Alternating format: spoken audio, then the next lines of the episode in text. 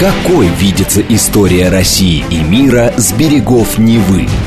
Авторская программа петербургского историка Сергея Виватенко «Виват. История». Самые яркие и самые загадочные страницы прошлого, судьбы людей и империй, великие достижения и потрясения от древних времен до современности. «Виват. История». Программа предназначена для лиц старше 16 лет. Добрый день, вы слушаете «Радио говорит Москва». У микрофона Александра Ромашова и автор ведущей программы «Петербургский историк» Сергей Виватенко. Здравствуй, Сергей. Здравствуйте, Саша. Здравствуйте, дорогие друзья. В конце выпуска у нас традиционная историческая викторина. Мы разыгрываем книги от издательства «Вита Нова». А тема сегодняшней программы – «Восстание Ивана Болотникова». Ну, или «Крестьянская война» под руководством Ивана Исаевича Болотникова. Да, Саша, абсолютно верно. Когда это было? Что ты помнишь? Смутное время, угу. Василий Шуйский. Да, и многое другое. Да, и многое другое. Недовольство людей. Ну, давайте разберемся. Да. и так далее. В общем-то, если честно, мало чего помню. Ну, э, если честно, ты мало чего могла и прочитать по этому поводу? Ну, хотя учебник русской истории в школе, вот я помню, что там была такая тема. Ну, сто процентов, потому что в советское время, в советское время выстраивали достаточно четкое понимание истории, как борьбу классов, экономических разных вещей и прочее, да, и пока не было пролетариата, надо было тоже сказать, что в России всегда был революционный класс, что, конечно, не так, крестьянство, а вот, который все время боролся с несправедливостью, с эксплуататорами и так далее и тому подобное. Поэтому у нас было, по мнению отечественной историографии, советской историографии, было четыре крестьянские войны. Это война под руководством Болотникова, о котором сегодня мы будем говорить. Это 1606-8 год. А вторая война – это под руководством Степана Разина – 1669-70 год. Дальше а, Кондратий Булавин. А если мы о Разине с тобой уже делали передачу про Кондратия, кто кого хватил, да, мы еще с тобой поговорим в будущем, надеюсь. Ну вот, и последнее, крестьянское восстание, это под руководством Юлиана Пугачева. Про него мы говорили достаточно много, да, 1772-74 год. А вот, как говорится, что говорили – Правда ли это? Хороший вопрос, дорогие друзья. Со... А что правда ты имеешь в виду? Ну, было то, ли оно, то, что оно было, это же понятно, да? Давайте так. Если крестьянская война, то тогда какая главная боевая единица, Саша? Кто там восстает? Ну, раз крестьянская, значит, должен быть крестьянин. Абсолютно верно. А главное, ну, еще забегая вперед, а у Болотникова было 10 тысяч ланскнехтов, немцев с артиллерией, наемники – у него были дворянские отряды, я не знаю, там, Ляпунова или Пашкова, да, горожане, да, наверное, да. Крестьяне тоже были, но маловато. Чтобы, извините, успешно воевать против профессионального войска стрелецкого, крестьян маловато, да. Ну, конечно, там, революционным взглядом и какой-то дубиной, да, с криком «Ура!», на пушке как бы тяжело или на, э, скажем так, на стрельский полк наступать. Так или иначе, есть вопросы. Так же, как, наверное, и сам образ Ивана Болотникова, вряд ли это был такой уж простой крестьянин, который смог поднять на бунт такое количество людей. А, Саша, еще одно такое противоречие, да, которое э, есть у нас. Руководители крестьянских войн не являются крестьянами. То есть ни один там, да, которые мы перечислили сегодня, да, в общем, они какие-то другие. Какие, разберемся. Сергей, ну вот мы упомянули советскую историографию, а до революции что писали об этом восстании? Ну, немного писали. Считали, что восстание под предводительством Болотникова это они, как бы наши историки, рассматривали обычно как эпизод смутного времени, захвативший Россию в начале 17 века – то есть упоминали, что-то писали, но так, чтобы разобраться, дорогие друзья, ну нету нормальных научных работ про крестьянское восстание Болотникова. Все об этом говорили, в учебнике в школе это написано, но это не совсем так, да. Ну, первое такое серьезное произведение – это, конечно, исследование академика Сергея Платонова знаменитого. А в этом работе рассматривается именно восстание Болотникова как в контексте всей смуты – расколовший общество не по социальным интересам, как говорили большевики и марксисты, да, а по корыстно-эгоистическим притязаниям верхов и низов. Платонов, знаменитый угу, питерский да, ученый, да. да, как бы ну, один из столпов русской истории. Угу. Кстати, его гимназический учебник по истории России, по-моему, он и сейчас достаточно современен. Ну, те до Октябрьской революции, понятно, угу. когда он был, да, это можно почитать и опираться на него как на фундамент для изучения чего-то. А в 20-х годах 20 века одном из главных принципов советской историографии стал классовый подход. В смуте искали следы противостояния классов, как я уже начал об этом говорить, Саш. И восстание Болотникова рассматривалось как крестьянская война против феодальной эксплуатации. А, но изначально проявилось и определенное разночтение. Самой известной такой сталинской работе – профессора Смирнова, который так и называется «Восстание Болотникова». Действие Болотникова было в известной мере вырвано из общего контекста событий. А классовый подход, который должен был поднять личную роль Болотникова, приводил к известным натяжкам и игнорированию ну, тех фактов, которые мы сами знали. Так, после выхода книги развернулась дискуссия о хронологических рамках крестьянской войны, и такой известный московский историк, как Зимин, предложил расширить ее рамки и начинать отчет крестьянской войны, начиная с восстания Хлопка в 1604 году, а закончить выступлением казаков Заруцкого.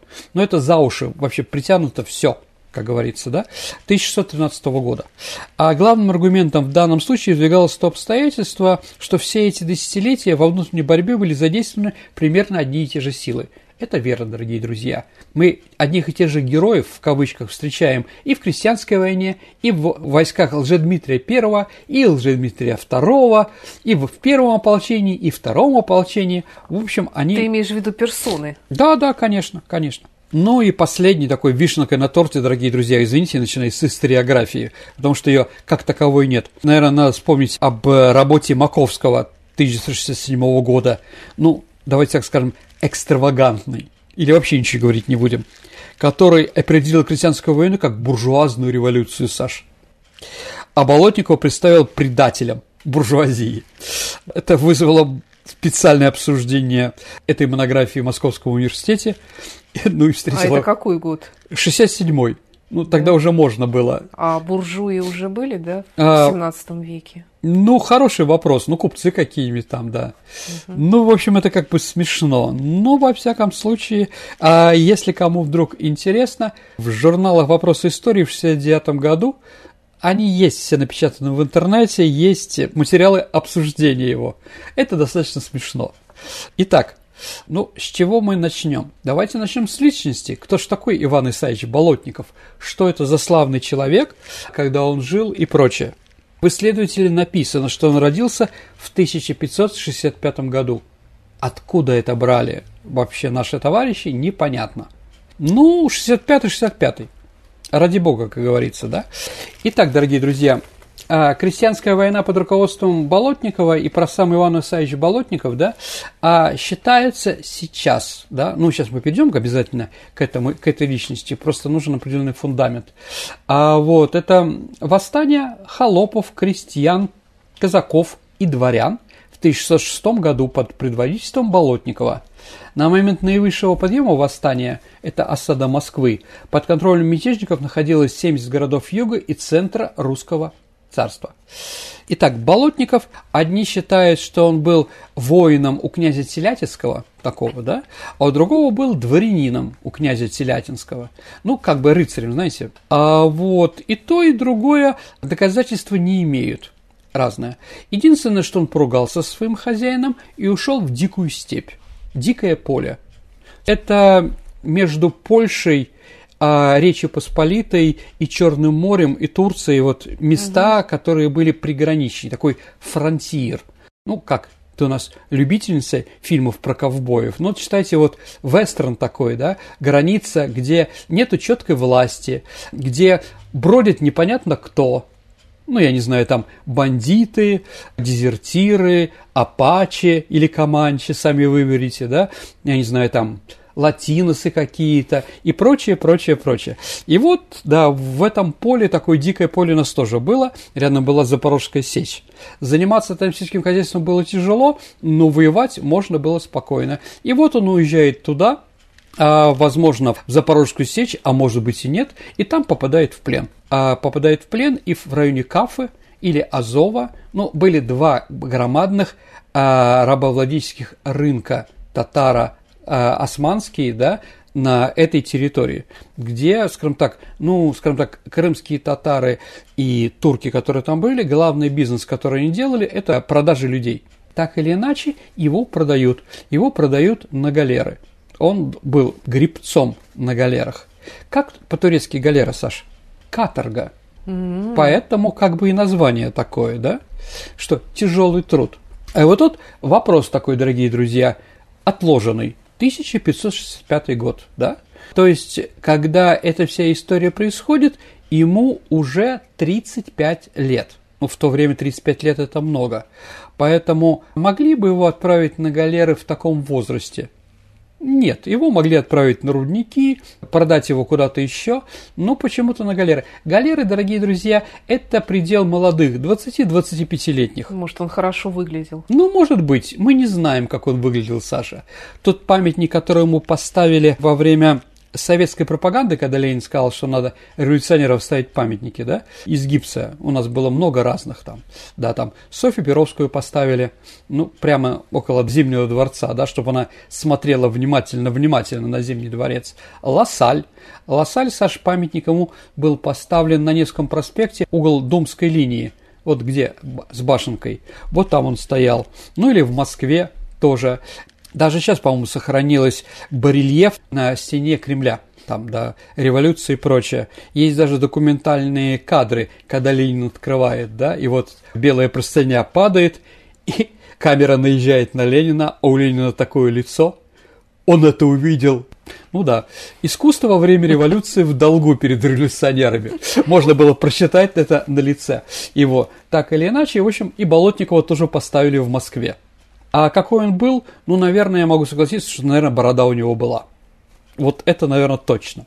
А, вот, так или иначе, в общем, а, он работал на галере лет пять, после чего был освобожден венецианцами.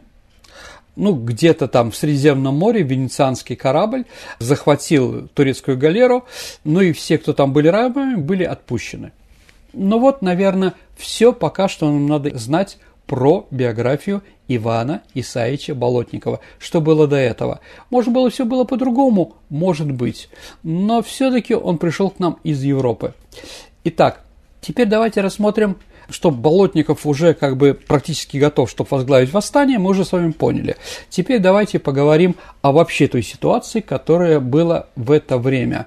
А, крестьянское восстание или просто восстание Болотникова происходило на южных рубежах нашей страны на районе границы сейчас вот как раз вот с диким полем и прочее.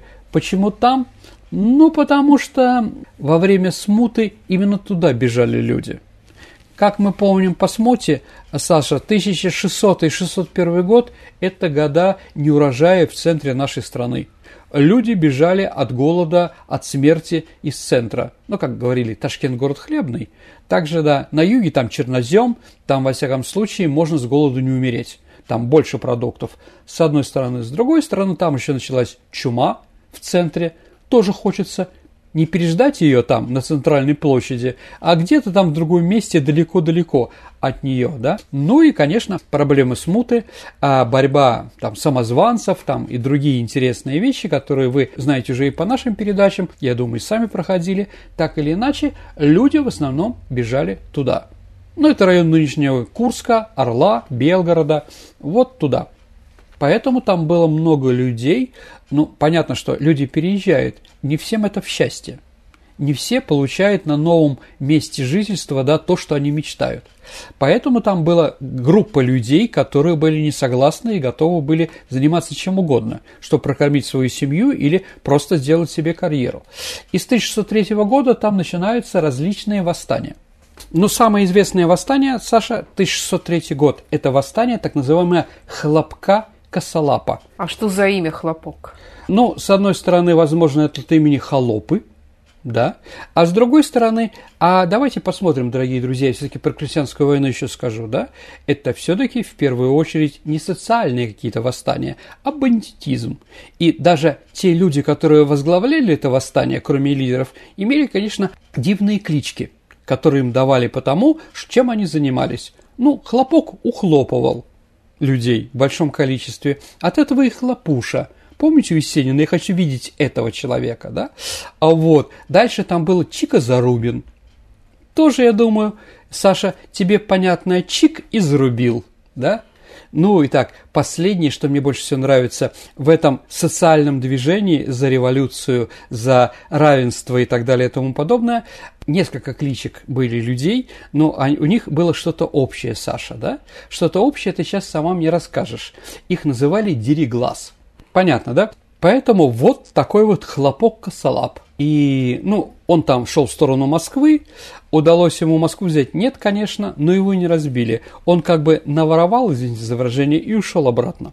То есть это был удачный рейд. Удачный рейд в том, что они что-то заработали и остались живы еще.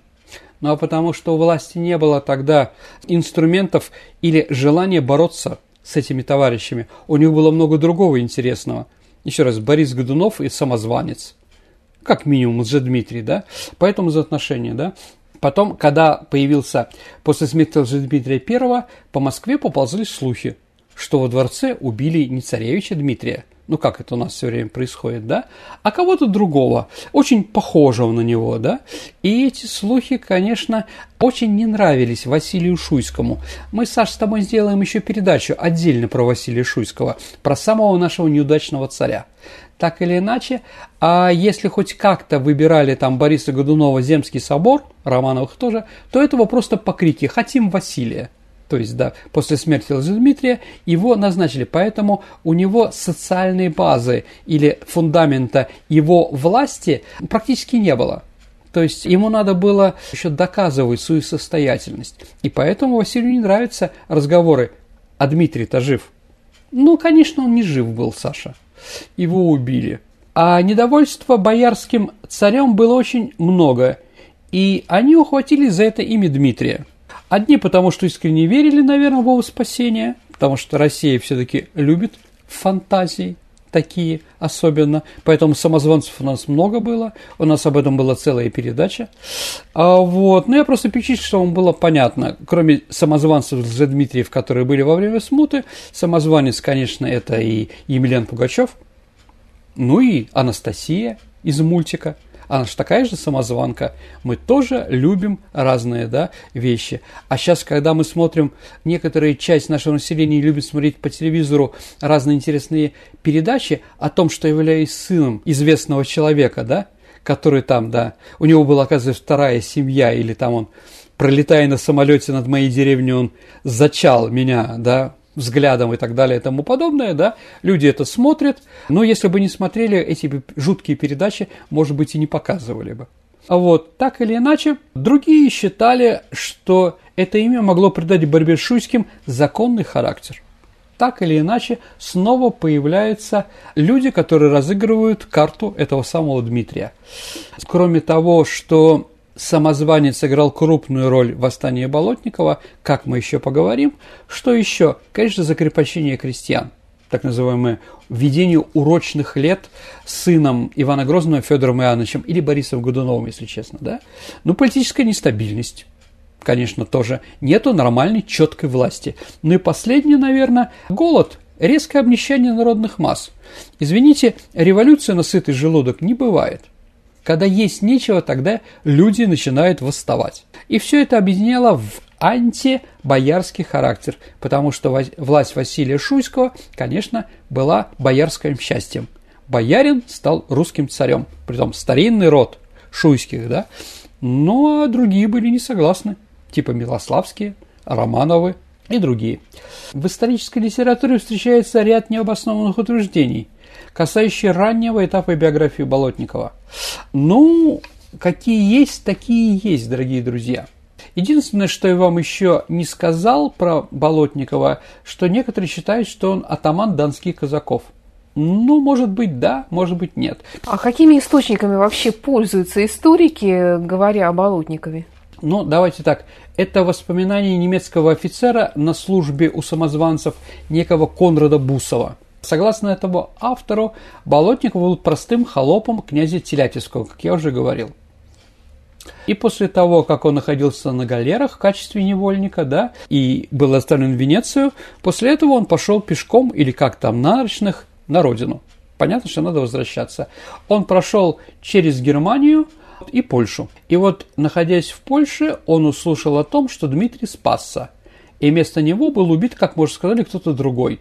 Сам выстрел из пушки Саша, который вот был, о котором вы все прекрасно знаете, представляется попыткой скрыть что сожжен был вовсе не тот, кого называли Гришкой Отрепьевым или Растригой.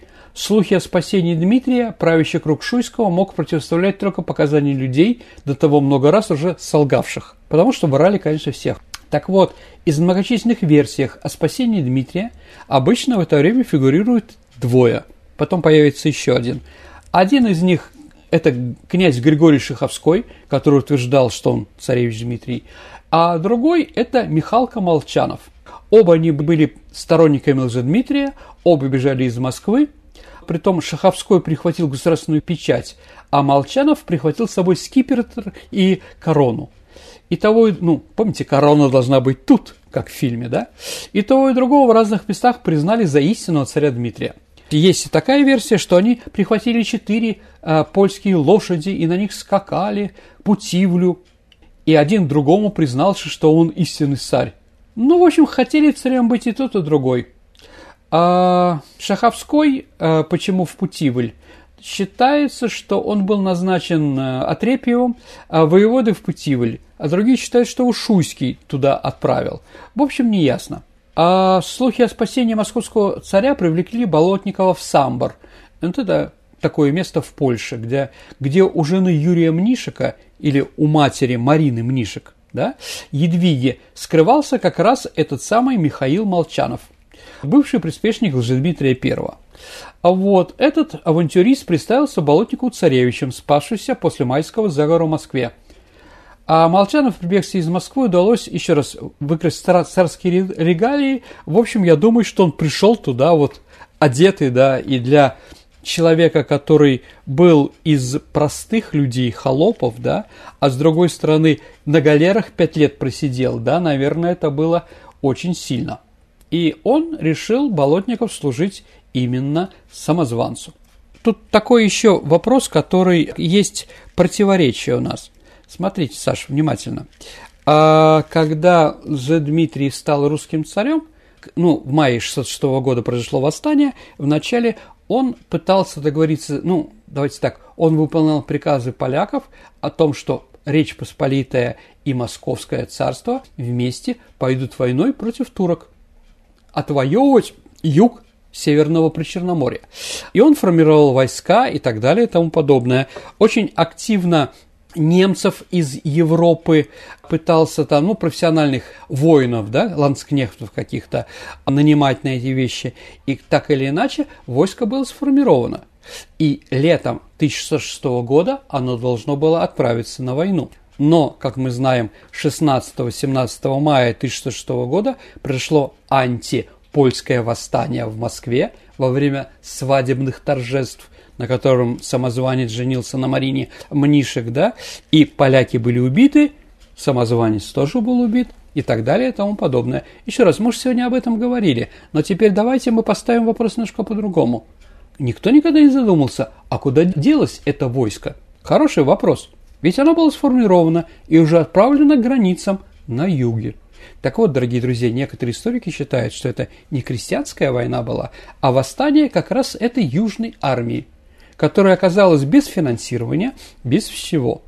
Поэтому там и немцы, ланскнехты, 10 тысяч человек с пушечками, поэтому там и дворяне и так далее. Другой вопрос, что в советское время это делали как пролетарское восстание, что смешно, конечно, да?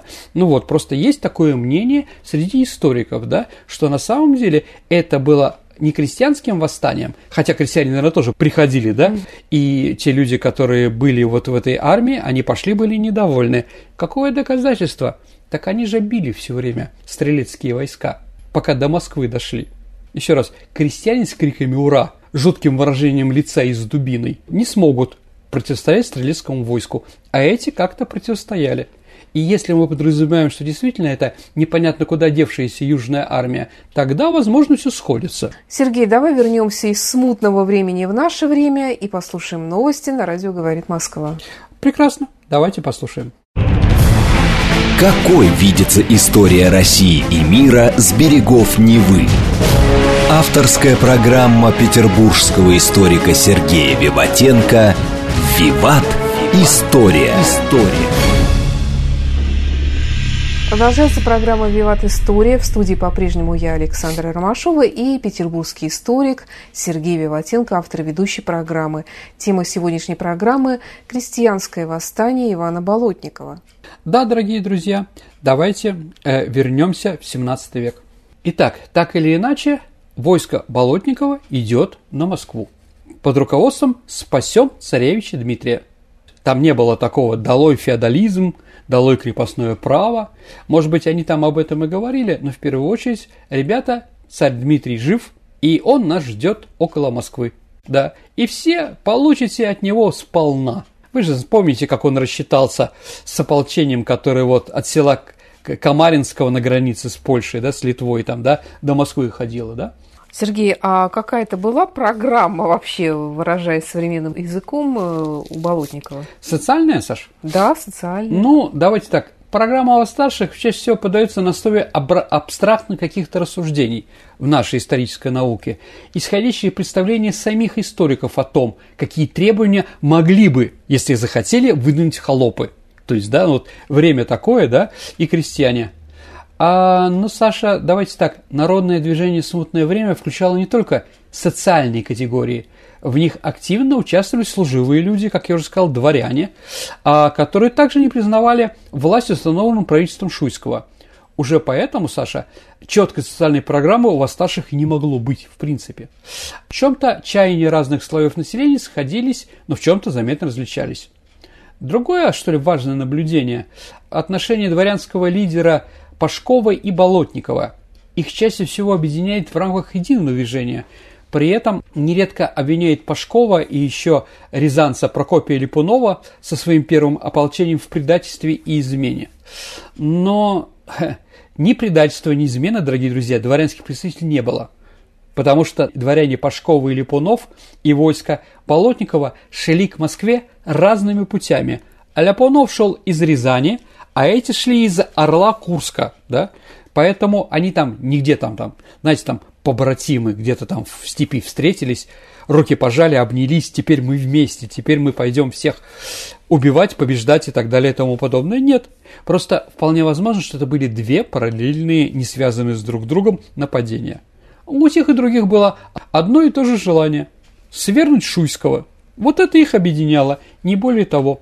И те, и другие выступали за царя Дмитрия Каита. Поэтому, если мы говорим о социальной программе этого периода, то, наверное, у них была социальная программа Портоса. Я дерусь, потому что дерусь. Ну, историки, конечно, нашли что-то общее, да.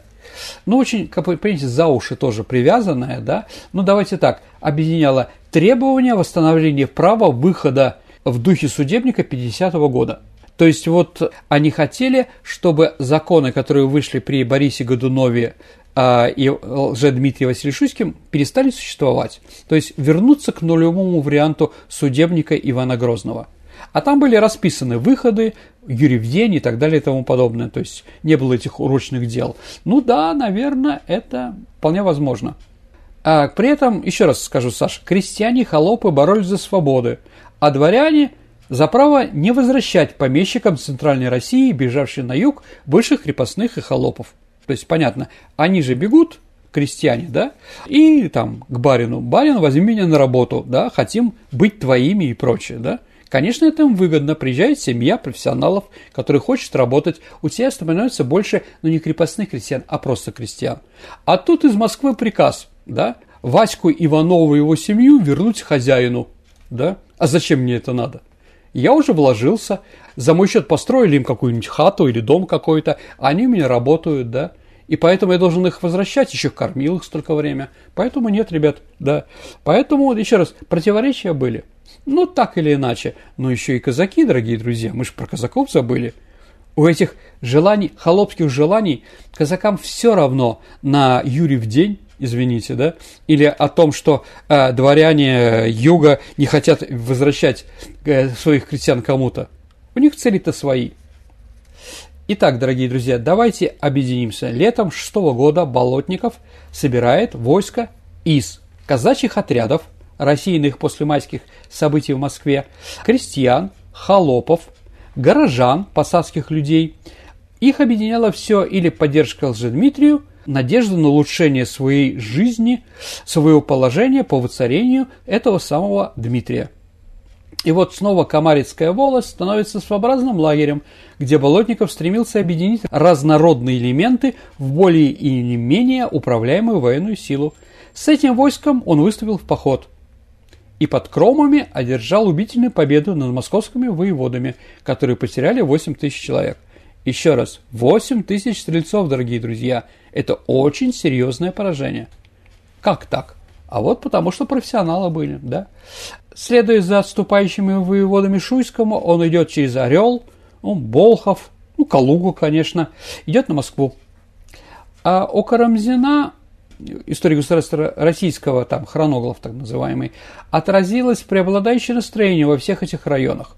Вот как он пишет. И в тех украинских, степных и северских городах тамошние люди по вражьему наваждению, бояры воевод и всяких людей побивали разными смертями, бросали с башен, а иных за ноги вешали и городским стенам распинали, и многие разноличные смертями казнили – а проезжающих людей грабили, а кого побивали и грабили, тех еще называли изменниками. То есть жесткая была достаточно война, да? Эта война была не двух армий, а двух каких-то, ну, не то что бандформирований, или гражданской войны. Вот гражданская война, наверное, больше всего подходит, потому что именно гражданская война самая жестокая. Итак, еще раз, признание и непризнание законности царя Дмитрия – это была своеобразная разделительная линия – между одними, кто воевал, и другими. Социальный аспект стоял на втором плане. Если мы говорим еще о том, как происходило вот это вот разделение, да, надо сказать, что Русская Православная Церковь выступила на стороне Василия Шуйского. Патриарх Гермоген поддержал нового царя, обвинив восставших ереси. Ну, скажем честно, Саша, еретиков, конечно, у Болотникова не было – но поводом к обвинению ереси давали связи Лжедмитрия, который служил полякам-католикам. И понятно, что в этом в его подразделении тоже были не все православные, отнюдь не все. Итак, у Болотникова войско состояло из крестьян и холопов, северских казаков, так называемые севрюки, терские, волжские, запорожские казаки во главе с Илейкой Муромцем, рязанское, тульское и северское дворянство. Это Липунов, Пушков и Телятевский. Наемное войско из 10 тысяч ландскнехтов с артиллерией. То есть в походе на Москву участвовало 30 тысяч человек. Это очень, Саша, много. Очень много.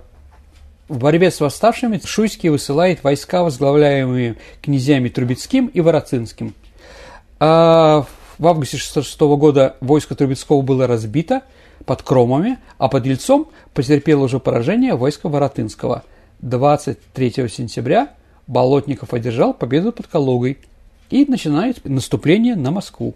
В попытке подойти к Москву с юго-запада восставшие одержали победу в битве на Лопасне, но были остановлены самым талантливым военачальником этого периода, молодым князем Скопиным Шуйским, в сражении на Пахре. Новая попытка подойти к Москве была предпринята уже с другого направления, юго-восточного, со стороны Коломны. Попытка захватить Коломенский Кремль не удалась и Болотников, оставив часть войск на осаду Коломны, пошел по Коломенской дороге в Москву. А под Троицким дворянское ополчение Пашкова-Люпунова разбило правительственные войска, после чего путь на Москву был открыт. Армия Болотникова подошла к Москве и стала в селе Коломенском. А вот сейчас это, ну, сейчас это Москва. 28 октября 1606 года началась осада – в ноябре к восстанию присоединились казаки. Однако тульские и рязанские дворянские войска Пашкова и Липунова перешли на сторону Шуйского. Отчасти это было вызвано расслоением повстанцев на казаков и дворян, отчасти агитацией патриарха Гермогена. Правительству Шуйского удалось убедить москвичей, что в случае взятия города их ждет расправа за убийство Лжедмитрия I. Вполне возможно. Поэтому горожане были настроены решительно. И 22 ноября э, Болотников после поражения отошел сначала к Калуге, а потом к Туле. 10 а декабря царская армия осадила повстанцев в Калуге, и в начале 1607 года на помощь повстанцев пришел большой отряд запорожцев. Осаду Туидела пытались прорвать извне другие силы повстанцев. Их борьба с правительственными войсками шла с переменным успехом.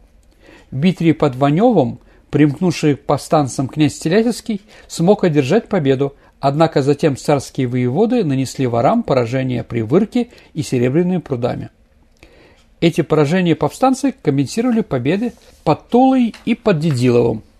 Итак, э, царские войска заставили крестьян окрестных селений рубить в лесах деревья, раскалывать их на дрова и свозить эти дрова в лагерь на санях, которых было выделено для этого дела несколько сот. Целые горы дров были заложены вокруг Калуги, и воеводы ожидали попутного ветра с тем, чтобы подожженные дрова сразу перекинулись на деревянные строения и постройки города. Ну, такой креативный подход. Да. Ну, наверное, Саша, замысел московских воевод достоин с военной точки зрения высокой оценки. Тем более, что подобных методов взятия крепостей до этого никто не применял. Но и Болотников проявил себя выдающимся воеводой. Он понял, что хотят сделать московские воеводы – и сумел точно рассчитать, когда может быть совершен поджог. На пути надвигающегося огненного вала значит, был вырыт, перед городскими укреплениями был вырыт ров, который наполнили Саша порохом. И в ночь перед поджогом э, ров взорвали что, как записано в, в ином сказании, «От лютости зелейные поднялась земля и с дровами, и с людьми, и с щитами, и со всеми другими преступными хитростями, и была беда велика, и многие войска погибли, и сметено было царское войско». То есть вот как достаточно интересно воевали. Да, взрывами, контравзрывами, пожарами и так далее. А, ну, я считаю, что по справедливому замечанию историка Смирнова приход к Калуге лучших московских воевод ознаменовался одной из самых блестящих побед Болотникова над царскими войсками. С другой стороны, дорогие друзья, это он сам придумал? Или его холопы придумали? Что у пороха есть своя мощность, что при помощи направленного взрыва можно какие-то вещи, да? В общем, такой вопрос, который непонятен. А Болотников после этого, а, значит, ушел в Тулу. Почему в в Тулу, потому что там его ждал уже другой самозванец, Лже Петр. Кто такой Лже Петр? А, ну, еще раз, там было много разных фантазийных интересных вещей. Так вот, руководитель казаков Илейка Муромец, ну, с Ильей Муромцем, наверное, имеет какая-то перекличка, но считается, что он Илейка из города Мурома, так или иначе. Так вот, он объявил о своем царском происхождении. А, сочиненная им история была проста, наивна и полностью выдавала свое происхождение от народных сказок и притч. Если верить ему, э, жена э, Федора Иоанновича, царица Ирина, родила на, на самом деле не дочку по имени Феодосия, а сына Петра, вот его. Да, но опасаясь козней брата Бориса Годунова, да, подменила его девочкой и сказала, что до которой скорости скончалась а настоящего же наследника отдали на воспитание некой вдове. А, то есть он воспитывался где-то там, но он знал прекрасно, что он внук Ивана Грозного. То есть по возрасту он не мог быть сыном Ивана Грозного Дмитрием, но теперь мог быть внучком. Да. Поэтому вот появился вот такой вот интересный Петр. Илейка никогда не упоминал, каким образом он узнал о своем царском происхождении. А вот из дальнейшего рассказа было известно, что он ушел в Астрахань, потом подался в казаки, а, жил там в течение нескольких месяцев а, у некого неназванного благодетеля. А вот от самозванца он скрывался под именем Харитон, А, вот, и рассчитывал на помощь как бы казачьего круга и простых крестьян. В дальнейшем, утверждал самозванец, он узнал о воцарении своего дяди Дмитрия и решил перебраться в Москву. Для начала он послал дяде грамоту, раскрыв в ней свое подлинное имя происхождения, и получил ответ прибыть в Кремль и что его дядя ждет. Ну, пока он туда возвращался, он был убит. Ну и последнее, он попросил а, купца по прозвищу Козел, чтобы он его доставил в Москве. Ну, вот такая интересная история, да. В, наверное, в Туле все рыдали. В Калуге вообще плакали на взрыв, да. Ну, он был мало... Он вообще был неграмотный, да. Ну, и не неграмотных рассказал такую историю. А вот далее, как он говорит, я прибыл на следующий день после гибели за Дмитрия, я все-таки прибыл в Москву и не успел, дядя меня не успел принять. И жил у некого мясника Ивана некоторое время, и потом вот объявился об этом, да. Ну и Болотников, конечно, узнал в нем внучка Ивана Грозного. А, ну, господи, еще раз, как мы уже сегодня говорили, самозванцев было в России много. И на это как бы народ очень сильно, скажем, верил в эти все чудеса. А с другой стороны, другое противоречие. В народном сознании государство было невозможно без царя. А вопрос лишь стоял в том, чтобы царь был праведен и чтобы все время заботился о подданных, да? А племяш он, да, или внучок, последнего настоящего царя. Главное, чтобы человек хороший Конечно, был. да. И вот а, к нему прибыл Шаховской, который объявил себя, что он является тоже Дмитрием, да, и признал в нем этого самого Петра. Поэтому как бы какая-то легимитизация была его, да. Ну, так или иначе, этот самый Петр Федорович был разбит в битве при Восьме, вот, это позволило царским войскам предпринять решающий поход на Толу. А повстанцы, потеряв 20 тысяч человек, отступили к этому городу. Туда же пришел и Болотников. А вот вокруг Тулы появились засечные укрепления, то есть с всех сторон город был э, окружен, и началась блокада. 30 июня 1607 года к Туле подошел уже сам Василий Шуйский с основным войском – Осадные орудия начали обстрел города со всех берегов. По разным данным современникам, в том числе не поддающимся проверке, войско Шуйского насчитывало от 100 до 150 тысяч человек. Ну, на такое, конечно, поверить невозможно. Ну, где-то 30-40, ну, ради бога, как говорится. То есть, единственное, можно сказать, что э, Болотников и Лжепетр имели меньше войска. Если бы они были имели больше, то они, наверное, как бы разобрались. Но так или иначе, началось сидение в Туле. А на раннем этапе осады защитники города совершали вылазки, мужественно оборонялись. Все попытки царских воевод взять город штурмом оказались неудачными. Кремль там был неплохой.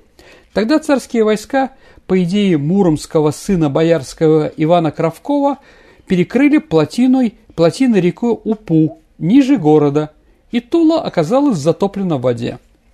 А из-за этого были испорчены боеприпасы, а также хлебные и соляные запасы, которые хранились в погребах. Вскоре в Туле начался страшный голод, который обострил внутренние противоречия восставших. В июле 1607 года ситуация еще больше обострилась так как в Стародубе, Саша, объявился новый самозванец Дмитрий, ну, за Дмитрий II, или Андрей Ногой, как его называют. А вот, то есть он захватил Дедилов, Крапивную, Эпифань и другие города. А те, кто сидели в Туле, они поддерживали другого лжедмитрия II. В общем, там было как бы сложно. Да, так как, э, так как они поддерживали, Болотникова поддерживали северские земли, а там в этом году был жуткий голод, да. И все восставшие, э, скажем так, у восставших были большие проблемы. Как вспоминал голландец Геркман, который находился в это время э, в Чернигове, ели вонючую падаль и лошадей, источенных червями. Ну и совершенно невыносимыми стали условия в городе, когда осаждающим перекрыли плотины реку Упу. Собственно, надеяться было можно только на внешнюю помощь. По сообщению Конрада Бусова, Болотников трижды посылал концов к царю Дмитрию, ожидая помощи. Но, как уже говорилось, установить связь с Михалко Молчановым, с которым он вел переговоры в усадьбе Мнишек под Самбором, да, а оказались невозможны. Почему? А потому что Михаил Камолчанов признал в Лжедмитрии II настоящего Лжедмитрия, а сказал ему, типа, поручили изображать из себя некоторое время, да, но теперь, когда царь наконец-то появился, он может спокойно снять себе эту обязанность, да, и присягнул Дмитрию II. Ну и Марина Мнишек в радостях признала в Дмитрии II своего мужа. А вот поэтому с новым Лжедмитрием у тульских сидельцев никакой связи в принципе не было. Ну а с другой стороны, Саша, Василий Шуйский, в свою очередь, тоже начал опасаться, что неожиданно вдруг придет этот самый Дмитрий, и все как бы закончится, да? Поэтому он решил активизировать, э, скажем так, э, взятие Тулы.